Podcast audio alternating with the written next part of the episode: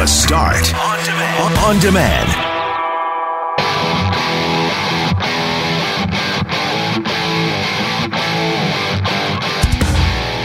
Hey, hey, it's GMAC for a vacationing Brett McGarry along with Loren McNabb for the start on demand. And it didn't take long for those provincial regulations and the new rating system to have a change. Code Orange for Western Manitoba and the Prairie Mountain Health Region. We spend a lot of time in Westman on today's edition of the Start on Demand, along with pets. Germany enacting a law that says you have to walk your dog two times a day. And if you could have any pet at all, real or imagined, with zero restrictions for space, for your personal safety, money, food, etc., what pet would you have? Some of the answers are extremely fascinating. Let's get right down to business.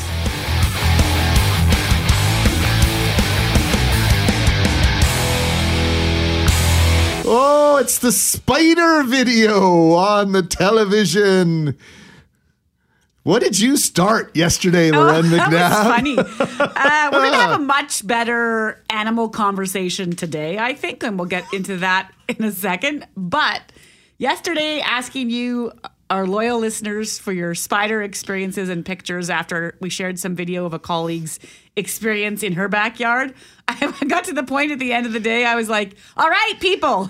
Texts were coming in, tweets were coming in. People were sharing different info, and I was like, I don't want to know anymore. I don't want to learn anymore. And I most definitely do not want to see your spider pictures anymore. Ignorance is bliss sometimes, and perhaps ever? you'd like to put the spider back in the jar, the web, whatever it might be, after that discussion from yesterday. As you mentioned, Loren, we are going to lighten things up from time to time today and surrounding pets, as Germany has done something very interesting with regard to regulation around Fido and Fifi. We'll tell you about that in a few minutes' time. We'll also tell you about pet adoption rates uh, during COVID 19, but COVID 19 and the Westman area in particular is going to be a huge focus today. And why is that? Well, of course, we learned yesterday that the code, the color, the province is assigning to its risk assessment during this pandemic was raised in the Prairie Mountain Health region. So Brandon, Dauphin, Melita, Virden, Minnedosa, Clear Lake, Wasagaming, all the way north to Swan River, all those spots are now going to face restrictions starting Monday.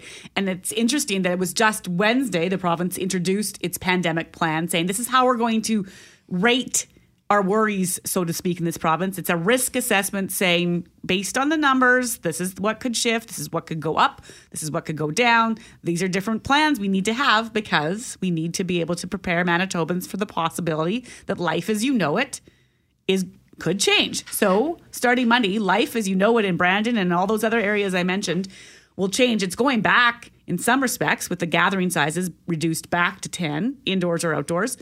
But then it's trying something new Monday with the mandating of masks indoors or outdoors. If you're in a public space outdoors, the masks are on in Brandon because of the COVID outbreak. And from what we're hearing from people saying, people weren't taking it seriously enough. Lots of people asking, why are they waiting till Monday? Why isn't this going into effect today or tomorrow or even Sunday? Why wait all the way until Monday? It's almost like the declaration of an emergency. We'll get around to it on Monday. Do you see that as a concern or do you understand perhaps what it is that they need to do in the meantime, why they're giving this lead time well, uh, on these new restrictions. On the mask question, there'll be a lot of people who don't have masks, so you have to prepare for that. If you're a business and it might affect you in the sense of your staff needs to have those masks if you weren't already wearing them, so you have to prep in that way. The gatherings, you know, there might have been events planned this weekend, and I don't know if there was any consideration to saying, is it fair to cancel somebody's wedding within 48 hours notice. Perhaps that's part of the equation. So there's a planning component to it. And there were times, peak pandemic, uh, or during the pandemic in April, you know, when every time there was a new layer of restrictions that didn't go into effect right away. And I'm thinking schools, for example, right? There was that lead up time so that people could have a chance to make their plans and prepare for that. So that might be that might be part of the equation. But as we move forward, you know, as, as much as this is a Westman story, in the sense of th- these changes to the Brandon area, the Prairie Mountain Health Region, as it's called. What are we all taking from this? Because if that's happening there, mm-hmm. the message to the rest of us should be you don't take it seriously. This is where we're going. And more than that, the restrictions could be heightened even more there. So if you're one of those people, and we've been talking so much about getting back to school that says, I'm worried about my kids going back to school, or I need them to go back to school, I'm worried about them not going back to school, no matter where you are in that equation, they can't go if we all don't get it together. Well, and uh, you pointed out an article to me in the Montreal Gazette uh, written by Silvana Barone. She is a pediatrician. She's also a researcher, well educated at Johns Hopkins University. And she says, and I think rightfully so, schools aren't in a parallel universe of their own. In the next few weeks and months, what we do outside of the four walls of the school building will be just as important as what we do inside. And the implication and the suggestion she's making is that if you want, need your kids to be at school, you need to act in a certain fashion when your kids are not in school, and you need to be doing things 24 7 to make sure that we can facilitate this in a healthy, safe fashion. Schools was a big part of the question for Dr. Roos. And yesterday, what does this mean for schools? As it stands right now, school's still on in Brandon, but that could change in that region. Things could change. And so, school's part of the equation. Uh, if you're living outside of that, it- the, the biggest cluster and the outbreak is in Brandon. If you're outside that area, how are you feeling about the fact that these restrictions are in place? Right. So at eight o'clock, we're going to visit with the city manager of Dauphin because they have one active case in Dauphin. But, But starting Monday, they too will have to wear masks indoor or, or and outdoors in public spaces. Their gatherings will be reduced. And should we be thinking about the idea that all of us not shouldn't be pointing our finger at Westman and saying, "Oh, come on, Westman, what are you doing?" Because that's how they were thinking about us. I think no question because about it. Winnipeg was the peak Right. cases back in March, April, May. Most of the rest of the province didn't have a lot. And so we shouldn't be sitting here saying, what's going on there? Dr. Roussin is saying from the get go, we need to act as though everyone has this. And we might have done that for a period of time. And even the most stringent of us, in terms of uh, the self regulations we put on ourselves, I think I've relaxed those dramatically. Not everyone, but I think on a whole, we've let our guard down somewhat. And I think you- you make a really good point, and you made it right off the top here that as we look to the west, we look to Prairie mountain health region that if we don't want to go into these uh, serious situations with mandated masks here there and everywhere and limiting gathering sizes indoor and out to 10 we might want to act as though those restrictions are already in place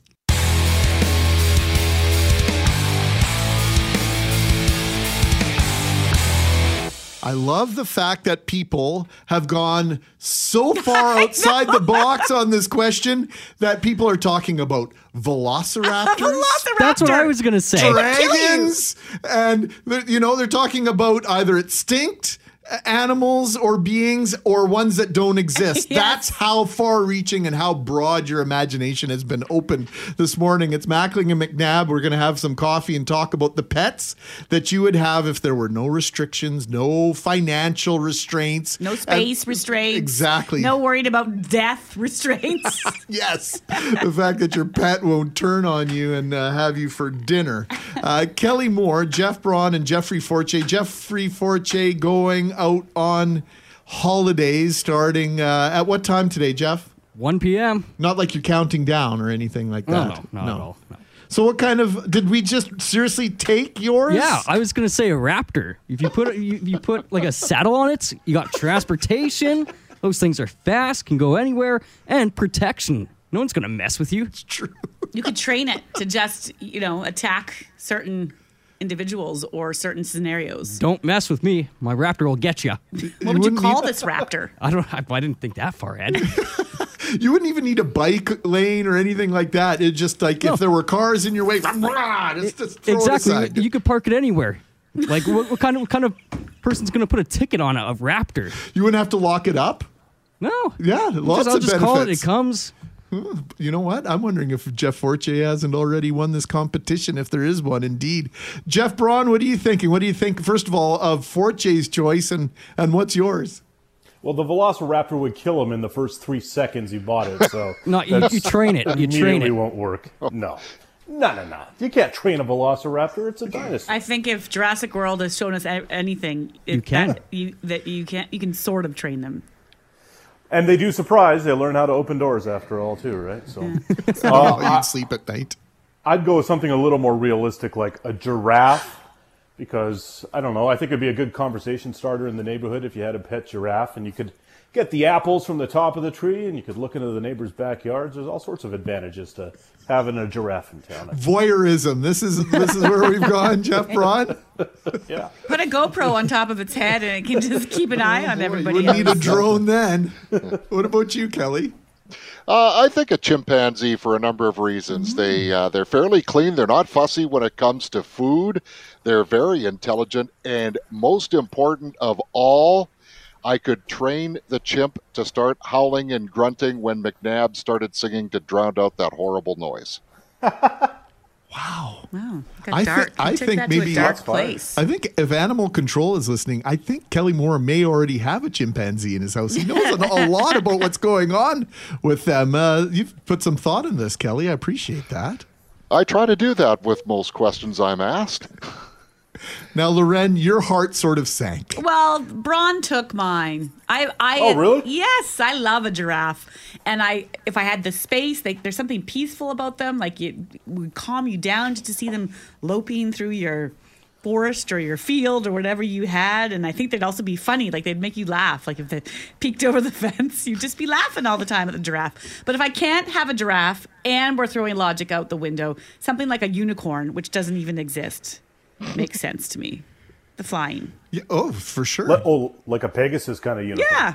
I like it. It's a good one.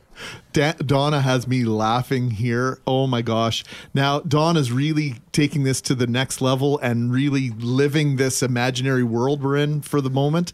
Please don't buy from a breeder. Get your Velociraptor from the local Raptor Rescue. Oh, that's definitely where I'm getting from. So, Don is really thinking about this. And uh, did we see Honey Badger a couple of different times, Loren, in the text messages? There's this honey badger who apparently is famous because we've had a couple tweets about the honey badger and a text, and I'm just going to find his name. Stoffel? Stoffel, and he's apparently, and I looked it up. I just watched a BBC story.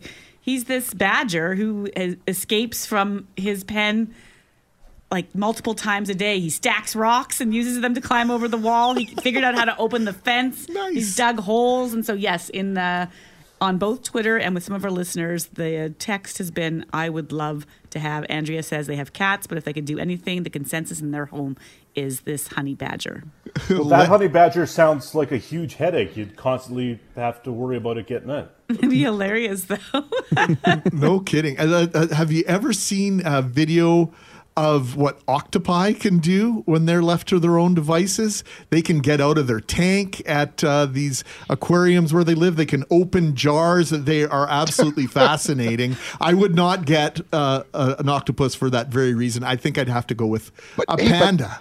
GMAC, you can Yeah. be sitting in your recliner and that long arm of the octopi just grabs the beer for you and not only passes you the beer, it also Opens it. opens it up for you. Crack and crack a cold one. There, there's You the know it. octopi T-shirt if I ever heard one.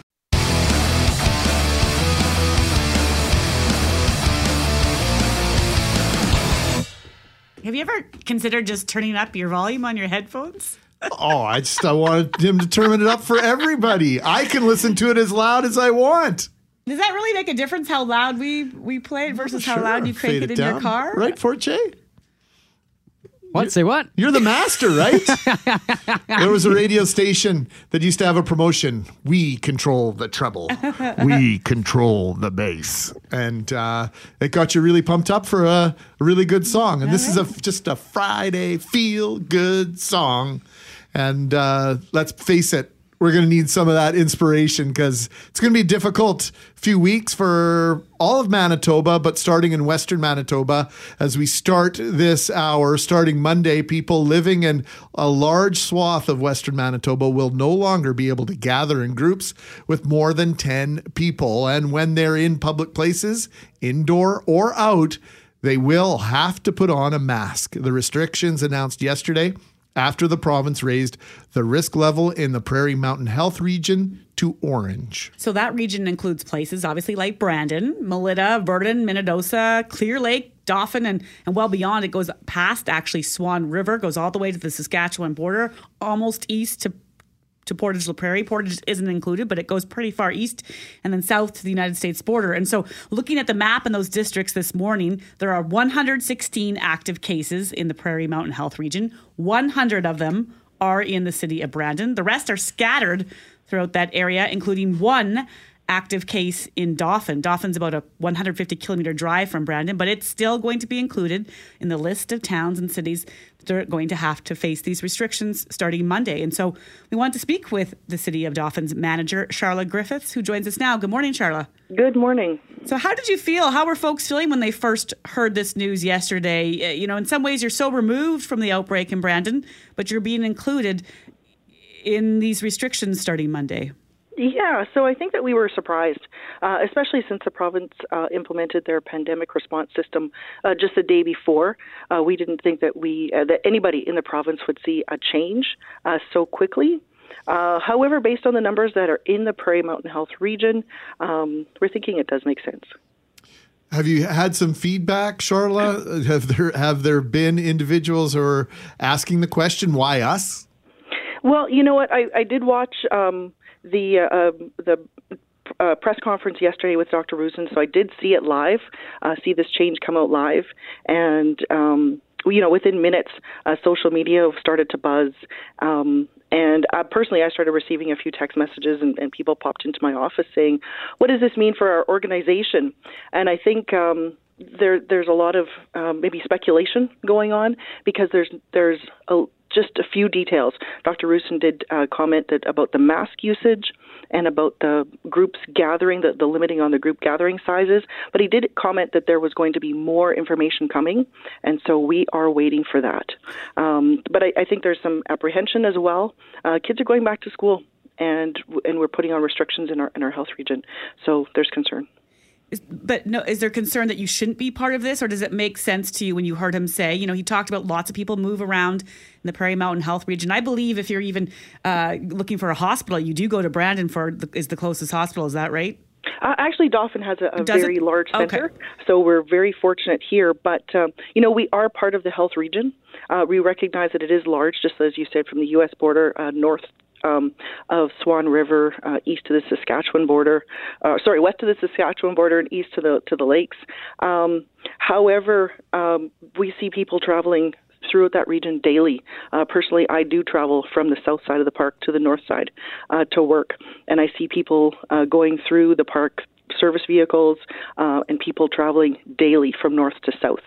So uh, we do empathize with our neighbors in Brandon uh, that they're having a, a, cluster or an outbreak, but we're not naive to think that we can't have that here. So we must uh, keep diligent and keep to the basics. Sharla, I think there's been a sense, at least from where we sit here in Winnipeg, that the rest of Manitoba at the beginning of this was looking at Winnipeg as the epicenter. And then over the last several weeks, as that's shifted to the southeastern part of the province and now southwest, uh, that the, the message is it, it can happen anywhere and it can happen very quickly. I, I definitely agree with that. Um, we we can it can be a small community, it can be a large community. So uh, we all do have to be diligent. What are your lingering questions? Then it's our understanding that there might be more details provided today about the restrictions uh, being imposed in the Prairie Mountain Health Region, which includes Dauphin. What, what are you waiting to hear in terms of those unanswered or unknowns? Well, I was hoping to see a press release, whether it's it's um, it was yesterday or hopefully today, just with the you know something in writing that we can um, point to so that when we're implementing some of these uh, changes in our community, like uh, mask wearing as, as an example, uh, that it is something uh, not just verbally expressed by the province, but something written down. Does it make sense? You meant, I mean, what are your thoughts? You talk about people being worried about going back to school.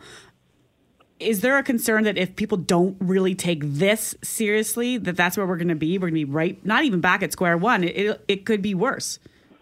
I, I think so. I think so. Um, th- there's there's a lot of mixed emotions in our in our community. Um, you know, as as any community, I, I believe. Um, but you're right. If we don't take this seriously, in fact, the whole province, um, we could go backwards uh, or even farther back from than from square one. Sharla, uh, people are asking about enforcement of these uh, sorts of regulations. And what about supplies of masks? Uh, if people are in a situation, maybe it's not in their budget, uh, is there a good availability of masks at different places in your community? Is that something you're keeping an eye on? What we're seeing in Dauphin is that there's uh, been a great movement of um, local uh, people creating the reusable masks. Um, so that, that that is a resource that we can find um, in Dauphin, and um, th- but I do I do agree that there will be no no doubt a limited supply of the um, disposable masks very soon in in all of our health region, no doubt lots to sort as we get through the next uh, 48 hours or so for you. I want to thank you for your time, Sherry. And I wanted to apologize for the hospital, Sharla. Apologize mm-hmm. for the hospital question because my firstborn was born in Brandon. And I remember at the time there were people from Dauphin coming to Brandon to have their babies, but perhaps that was just the time and place years ago. So thank you for your clarification there. Yeah, no problem. No problem. Thank you for uh, reaching out to Dauphin. Sharla Griffiths, City Manager for the City of Dauphin, joining us right here on the start. I don't know. It feels like they're getting it out there. And I don't mean getting it in terms of the COVID, but in terms of what needs to be done. It would be very easy for someone to, to be resentful in a community where they have exactly one case, 116 active cases in the region, and take a look around and go, why do we have to do this? Or to be on that line, because it, you know, there's technically a line where these restrictions won't be in place. So, is there a community right. where you might be like, "Oh, I live four kilometers from well, Swan River"? McGregor, if you look at uh, Highway Number One and where that health district ends on the Highway Number One, it's got to be one side or the other of McGregor. So you're looking at McGregor, Austin. Austin, Sydney, those three communities that are only 10 kilometers apart on the Trans Canada Highway west of Portage la Prairie. We'll have to take a closer look at that map and see if we can figure out exactly where that line is.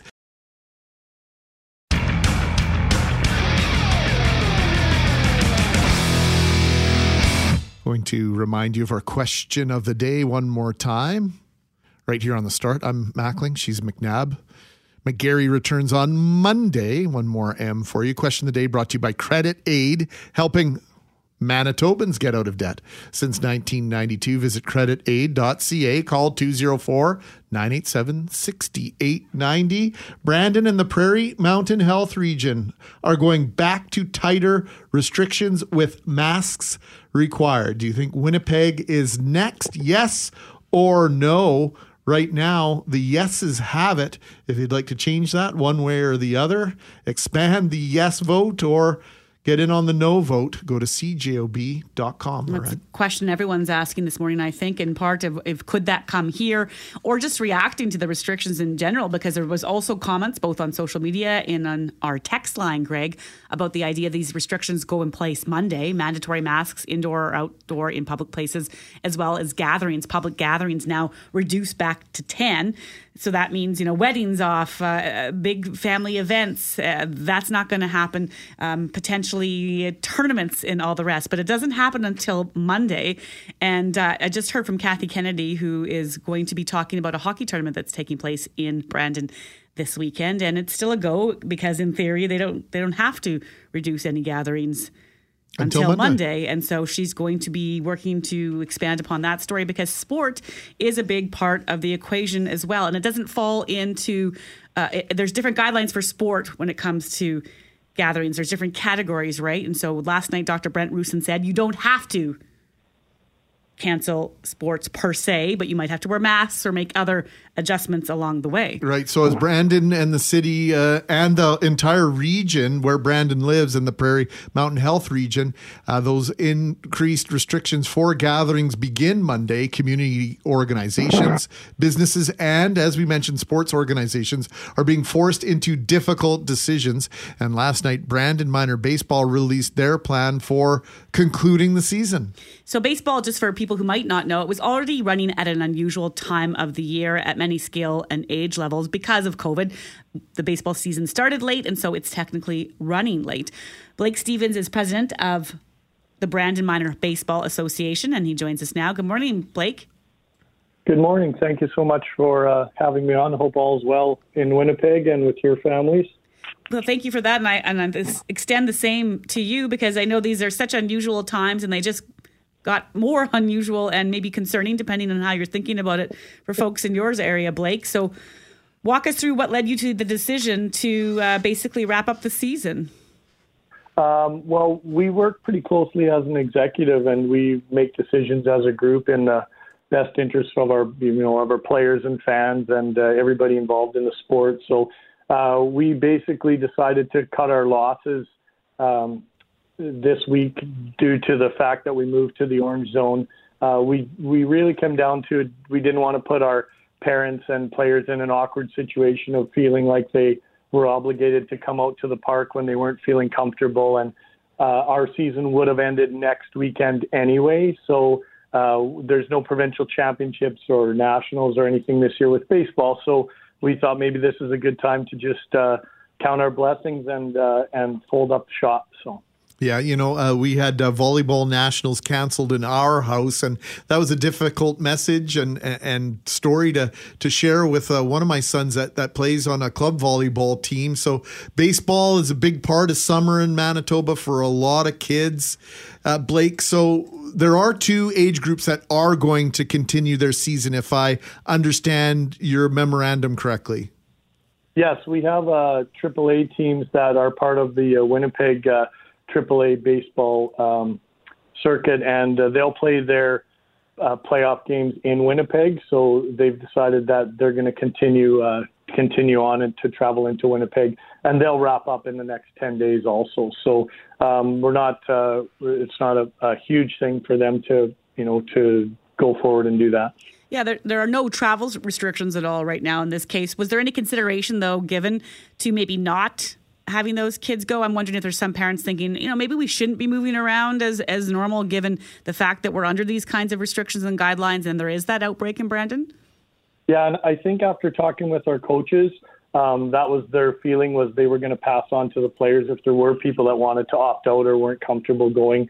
Um, they can do that. The the difference there, I guess, is um, most of our uh, house league teams and and uh, whatnot have very low numbers. That way, we can get more kids on the field and more kids having at bats and and things like that. Whereas our our AAA teams have higher numbers, so if there are a few kids who decide to opt out, they can still field the team. So you know you can list the major league baseball players that can that have come out of manitoba on one hand but we know mm-hmm. that hockey parents can get pretty intense when it comes to ice time and making sure their kids have all the opportunities they want to play uh, hockey to practice to be at camps. What's the response been from the baseball community uh, with regard to the to the decision that you've that you've made blake?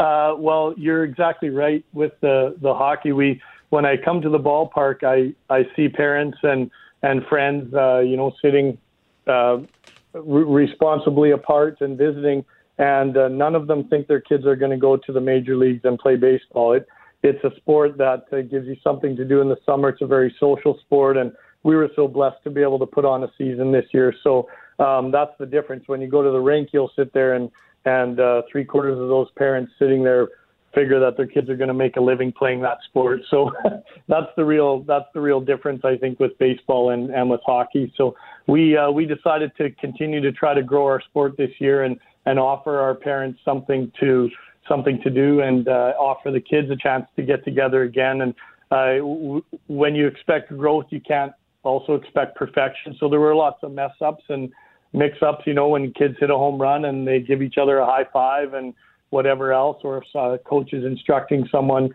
you know, they're grabbing a bat or they're trying to tell the child a proper way to stand or whatnot. There was some contact there, but all in all, we've had a great season. There was no uh, there was no real issues, so we were just lucky to be able to do it, and um, and uh, we're happy to be able to wrap up this way. So. Speaking with Blake Stevens, president of the Brandon Minor Baseball Association, they made the decision last night to basically end the season with the exception of one group of kids traveling to Winnipeg for a tournament later this month. Blake, before we let you go, just generally speaking, you know, when this pandemic first started, I think a lot of people outside of Winnipeg looked at Winnipeg and thought this was a Winnipeg issue because that's where the most of the cases are. And now it's the flip. The, the script has flipped and we're looking to Brandon. Are you feeling that? Have you heard from people on the outside saying, oh, Brandon, get it together?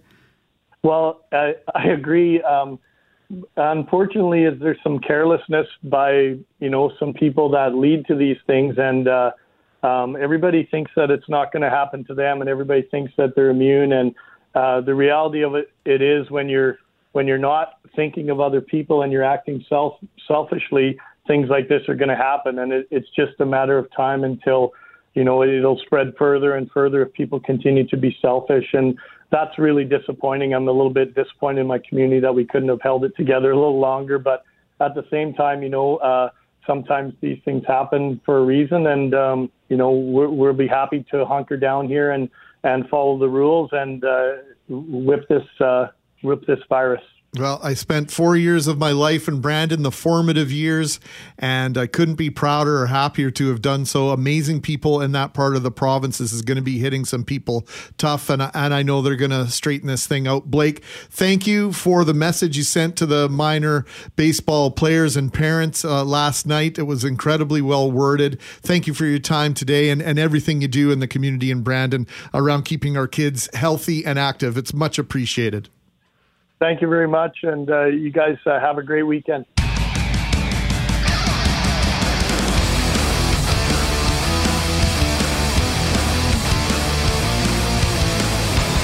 Mackling and McNabb on a Friday morning as we head into a weekend.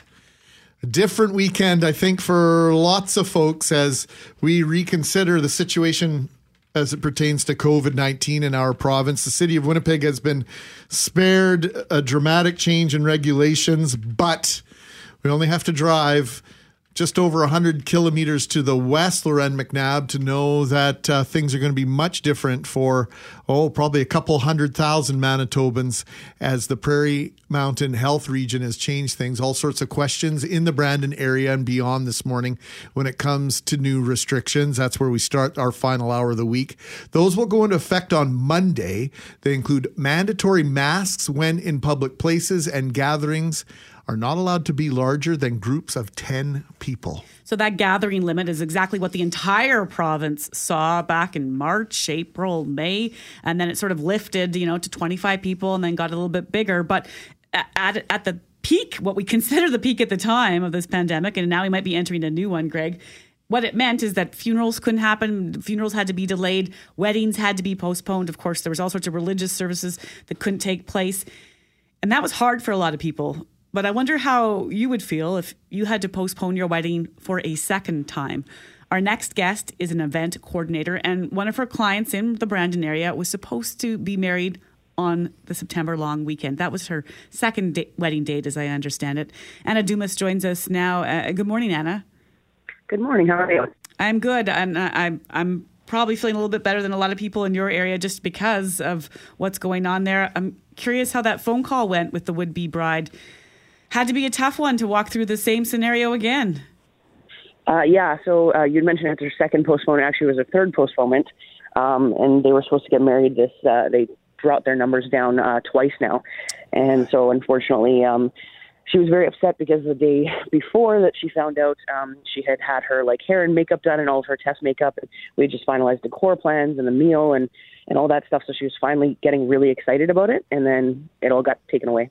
Anna, how many guests were planned for in the original iteration of the wedding plan? And maybe walk us through now three different plans. How, dramatically did they change over time?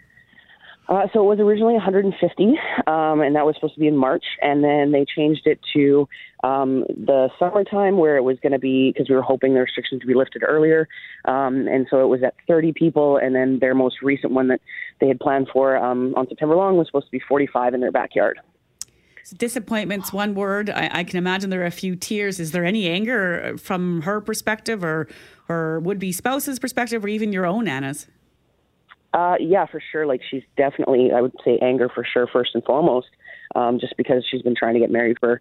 Well, I mean, they got engaged two years ago, so uh, they've been planning this for for two years, and for all of this to happen to her. So, yeah, I think anger was, like I said, front front run. Um, but with me and her, like when we chatted, she just she couldn't understand why it's you know, why is retail still open and why is people can still go clothes shopping, they can still go to the mall and things like that, but she can't have like 30 of her closest friends and family in her backyard even, um, or even 10 for that matter. So they they can't even bring their numbers down to 10 because they have like a, even their immediate family is 17 people as we counted. So just not a possibility. I've got a text message here. Loren asked the question before we took our news break at the top of the hour. Have you had to cancel your wedding? And Ted, uh, Ted, Todd texted in is what I'm trying to say.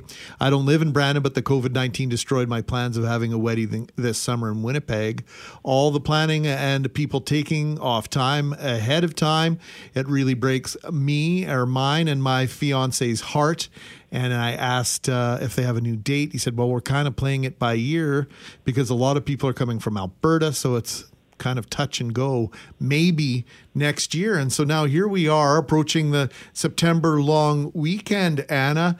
And I got to tell you, I'm supposed to be at a wedding July 1st in California next year. And I'm already starting to think, boy, I wonder if that's going to go off as planned. Yeah, this this is going to affect the event industry for for years to come. Like I don't see uh, things going back to normal. Like I have one bride that's even postponed to 2022, and that's just because she's like, I don't think everything's going to be back to normal by next year, and uh, especially with with, with winter coming up and people staying inside more often, I feel like uh, numbers could increase, and then we could go back to those small gathering sizes and and uh, not being able to be outside, right? So, um, but this is yeah, this has drastically changed the event industry, and uh, and I know Brandon's event industry is, is going to be hurting for a very long time because of this. Well, you felt that personally as well. So you were a restaurant owner. You ran the Prairie Firehouse in Brandon, and I know there were some lease issues that that were played a big role in your decision to close. But COVID had to weigh into that. So COVID was part of the equation, and and it, here it is again, also hurting your business, Anna. Yeah, so we we had a, a wedding booked from the first weekend of May until the last weekend of October, every single Saturday, and some weekends we were doing two to three because we were doing offsite catering as well. Um, so given that uh, that part of my business was gone, it, it definitely took a factor in, in deciding whether or not to, to renew the lease because you know when that's a third of my revenue for the year, like that's hundreds of thousands of dollars that I was losing out on, and God knows if it would have come back for next year even. Is there a consideration for any of your clients or your one that's supposed to get married on September long to move it elsewhere if you went outside the region? Would it make sense? Would it still still doable, or is it more about doing the way she wanted to do it? Well, I mean, it was. Uh, I don't think any bride's getting it the way she wanted to right now. Like some of them are even eloping or doing those ten person weddings and and twenty person weddings that they or even up to fifty people, right? But uh, like I've got a bride this weekend that she's like, thank God it doesn't implement till Monday because she's got fifty five people coming to her wedding at her grandmother's farm. Um, so I mean, it, I don't know if if moving it somewhere else and then inconveniencing your guests even more after postponing how many times and being travel guests. Like, it's like, okay, well, yeah, you have to fly to Brandon, and we want you to drive an hour and a half away from Brandon to come to our wedding because we only have to go an hour and a half to be able to be in this area where we can do these these mm-hmm. things. So then it's it's back to the same thing. It's like, well, why would you drive an hour and a half away if if the gathering sizes are supposed to be ten? Well, they're putting those those things in place for a reason, obviously. Um, so I mean, it just feels like you're trying to bend the rules essentially. Yeah, that, and that's true, and, and that's probably the way it would be viewed. And some people might nece- not necessarily uh, like participating in that bending of the rule. All sorts of nuances there for sure. Anna, you mentioned the impact this will have on the event planning industry, and obviously not just in Brandon, but this is you know raging havoc all over the world. And uh, so when you look at this you know, some people are going to say, "Oh, what's the big deal about having a big wedding?" And people are going to poo-poo that, and and sort of, you know, there are some people who have snarky comments about that, and I'm not going down that road, but I just want to ask you, so people have an idea, like there are going to be plenty of people out thousands of dollars for a wedding that simply doesn't happen. Yes, yeah. Yeah, well, I mean, the economic impact for sure. Um, I mean, I'm close friends with a lot of vendors that are here because I've worked so closely with them for years, and I mean, they're just sitting there, and, and again, same same as me, they're out hundreds of thousands of dollars because this is our busiest season, and and I mean, despite the fact that we're all kind of loving the summer and having our weekends off because and spending time with our families again, like we haven't done in years, but it's still uh, the financial impact of of just it, it's un- uncomfortable. Like, and and some of my closest friends are sitting there and they're like, "This is my livelihood," and um, and they're being severely impacted to the point where they're like, okay, well, for the first time in 10 years, I have to get a job. Mm-hmm. Like, I have to go work for somebody else. I have to do this, or I have to figure out what to do with my business, or if my business is even going to be around next year. What about the couples? How, how much money could they conceivably be out for a wedding that uh, well, doesn't happen? It depends. I mean, it depends on the vendor, really. I think most people, like myself, for instance, it's like, okay, well, this is out of your control, so I'm I'm doing the best I can to give all the deposits I can back. Um, I had a small deposit fee, so luckily that was uh, a little bit easier for us. Um, but uh, I mean, some vendors just can't afford to give it back, so they're they're requiring that the bride and groom postpone. And then so next year it's looking like, and I mean, even if it happens, I know a lot of venues are having Friday, Saturday, Sunday weddings, so they've got completely full weekends for next year in hopes that it all happens. Do, do you get it why this is happening? Or like, what's your message to the rest of Manitoba? Because I sit here and I think, you know, if you're a business owner outside of Prairie Mountain Health Region, you're thinking, please don't let those restrictions come back to where you're someone else might be living. So, what's your message to everybody in terms of what's happening here? Uh, I mean, I'm definitely like a, for lack of a better term, a rule follower. Like, if the government says we have to do this, then let's do it. But um, I just, I think my my biggest pet peeve right now is, is that. Uh, that it's only affecting certain things like family gatherings where these are your close friends and family that you already see and already spend time with yet you can go into Walmart with 250 people. So that you know, that really bothers me is that all of those things haven't been affected and they're not going to be affected nearly as much as say these small business owners. And and so like I guess my message would be like do whatever you can to support them. So like in terms of the florist industry, maybe buy flowers and things like that because um, I know they're severely affected. Uh, any of your decor companies. Like I know that they've been having like uh, they'll drop off decor for a small six person party in your backyard and, and stuff like that. So just just trying to support them in, in any way you can, just to kind of help these people buy because I know that they're struggling and it's it's just heart wrenching to watch. All right. Thanks very much for your time and, and for your stories. We're speaking to Anna Dumas, an event coordinator in Brandon. Many weddings postponed in that community this week uh, ahead uh, as we hit into new restrictions starting on Monday. Thanks, Anna. Thank you.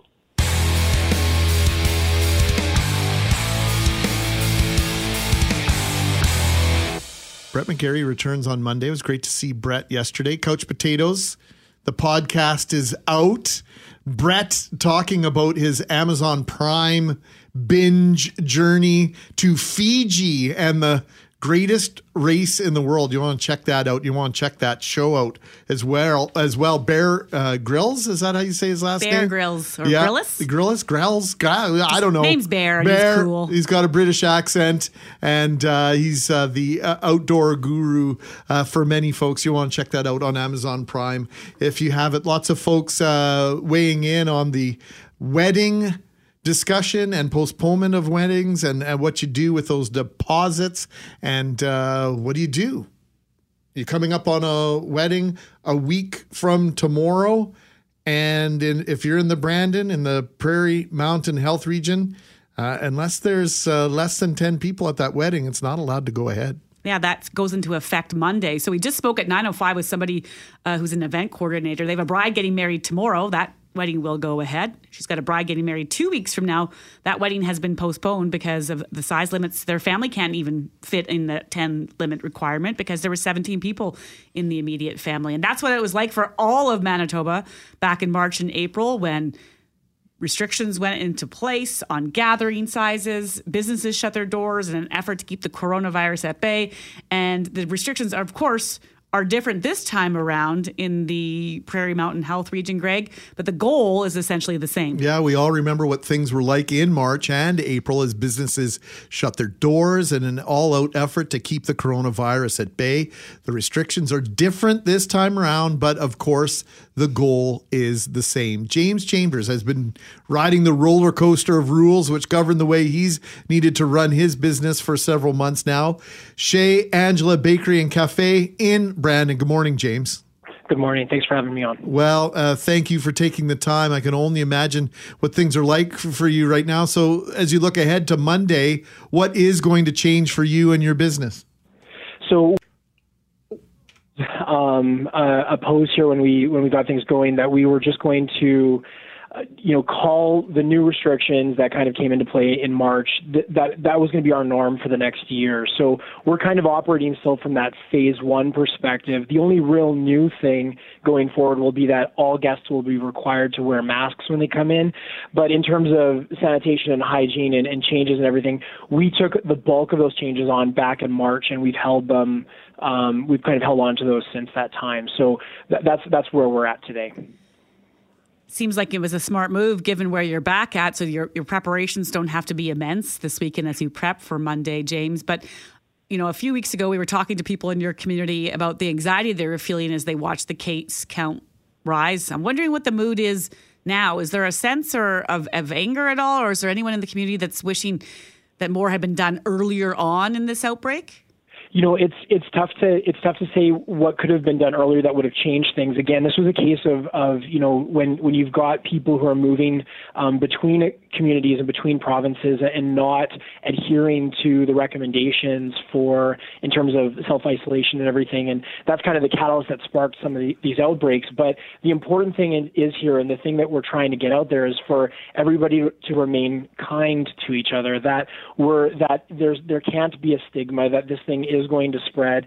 And we, we've dealt with really difficult changes. We had to remove all the, we moved all the tables from our, our dining room, for example. We had to deal with all the changes in, in catering, and those things are going to keep going. And, and yeah, the frustration is there. We had uh, uh, uh, one couple who had a bridegroom, a couple that uh, had their, their event in, in um, earlier this year. They pushed to 2021, and then two days ago, they just got their invitations ready. They were rescheduled. They rescheduled for the end of September. They were planning for 100 people outdoor, and then just in you know in a heartbeat, that was just wiped away. So there, there's anxiety, there's stress, the, the restrictions coming down. Some of them are difficult to understand, and we just got a message from our public health inspector that they don't yet have clarity on what all of those restrictions are going to mean for the restaurant industry at this point. We're sitting here Friday and we're two days away and that's clearly got to be frustrating. If not, uh, you know, you're probably going to lose sleep over this, James, over the next couple days until this thing sorts itself out. But the idea that you have implemented some things and operating with the idea that it's March 2020 for the next years might have some advantages. Can we try and find some positive here? What changes have you made that you've liked that have maybe advanced your business and given you opportunities that you didn't realize you had in the first place? our our foundations when we got going were really about building community and and establishing really good relationships with local growers and producers. We do everything from scratch, and when the pandemic hit, that really that message really started to resonate resonate with people, and that message of supporting local really started to resonate. Um, one of the changes that we made was that, that some of the types of offerings that we had in our in our menu and things like meal kits and ready to bake things and, and things like that, and because we had an online presence already and an online store in place, it was pretty easy for us to transition, even though we had to, like, we lost literally two streams of revenue. We lost all of our cafe service, the, the people that would come in for brunch and the people that would come in just off the street for lunch that that disappeared. We lost over thirty five thousand dollars in catering um, immediately, just in, in in a number of days at the start of this. But because we were able to do those pivots and we kind of rerouted ourselves in those relationships and in that community, we just um, we just knew that that was that was going to help us be more resilient. But it, it wasn't without cost. We we had we thought that we were going to be a company that had four, five, six employees, but we grew to over 25 employees in our first two years. When the pandemic hit and we had, we lost those streams of revenue, um, we fell down to 13 employees one pay period. We've been working as as tirelessly as we can, and we're back up to 19 employees. And these new restrictions, I mean, they, they certainly, when you've got the livelihood of of 19 people on your shoulders, that's that's you know kind of stress you didn't sign up for. You, nobody nobody identified global pandemic as a line item as a risk on their business plan. So this is this has been a challenge every day. What do you say to people out there who are like, yeah, well, this is what happens when you don't follow the guidelines? Because I think it's really easy. I mentioned to a guest earlier, it's easy uh, on the outside looking in. And I know early on in the pandemic, there might have been people outside of Winnipeg saying, oh, this looks like it's just Winnipeg's problem. That's where all the cases are. And now we've got the opposite effect happening. We're looking to Brandon and saying, oh boy, you know, it's outside of Winnipeg that's now the largest cluster and it's easy to point fingers or tell somebody they they, they need to get their act together. Uh, where are you on that whole front in terms of talking to the people and saying look if we don't get this right now my god how much worse will it get again this is really all about um, caring for each other. And even if you're somebody who's healthy and you think that you're going to be able to sail through this, even if you, you get it and it, maybe it's not going to be any worse for you than a common cold, but it's thinking about things like, you know, my mother or my, my father-in-law who, who, who deal with immuno um, you know, that's part of their life, their life um, right now, or they're dealing with emphysema or something like that. And those are the people that we're putting at risk when, the, when this spreads. We cannot stigmatize this. We cannot make this something where it turns community against each other. The only way we're getting through this is together. So we lift each other up, we take care of each other. The people who are most at risk are the ones that need the most help. And while you know there was a there was a great quote that I read last night. Somebody said, "We're not all on the same boat right now. We're in the same storm. We're all in different boats, and those boats are going to fare the water differently. But but this is the same storm, and the only way through it is for us to you know to, to band together and get across the water at the same time." Well, if we want our neighbors and our friends and our family businesses to succeed and their jobs to exist and our kids to go to school, we all have to do the right thing, whether you're in Brandon, Winnipeg, Flin Flon, Thompson. You're right. Uh, we're all in the same storm, and we just might be uh, ex- experiencing a, a, a different uh, swell of, of waves at, at, a different time right now. James, thanks for your positivity, your sense of community. It's inspirational, and uh, we hope for everyone in Brandon that you get through this uh, the way we hope that you will, and uh, just all the best to you, your family, all your employees thanks for sharing the story about what's going on here in Brandon and everybody take care out there. All right. That is James Chambers, co owner of Chez Angela Bakery. Their online presence is tremendous. Check them out on Instagram. Uh, if, if, you want to be uh, craving some food, Loren, that's the site to go to because they do some terrific stuff, an important part of the community in Brandon.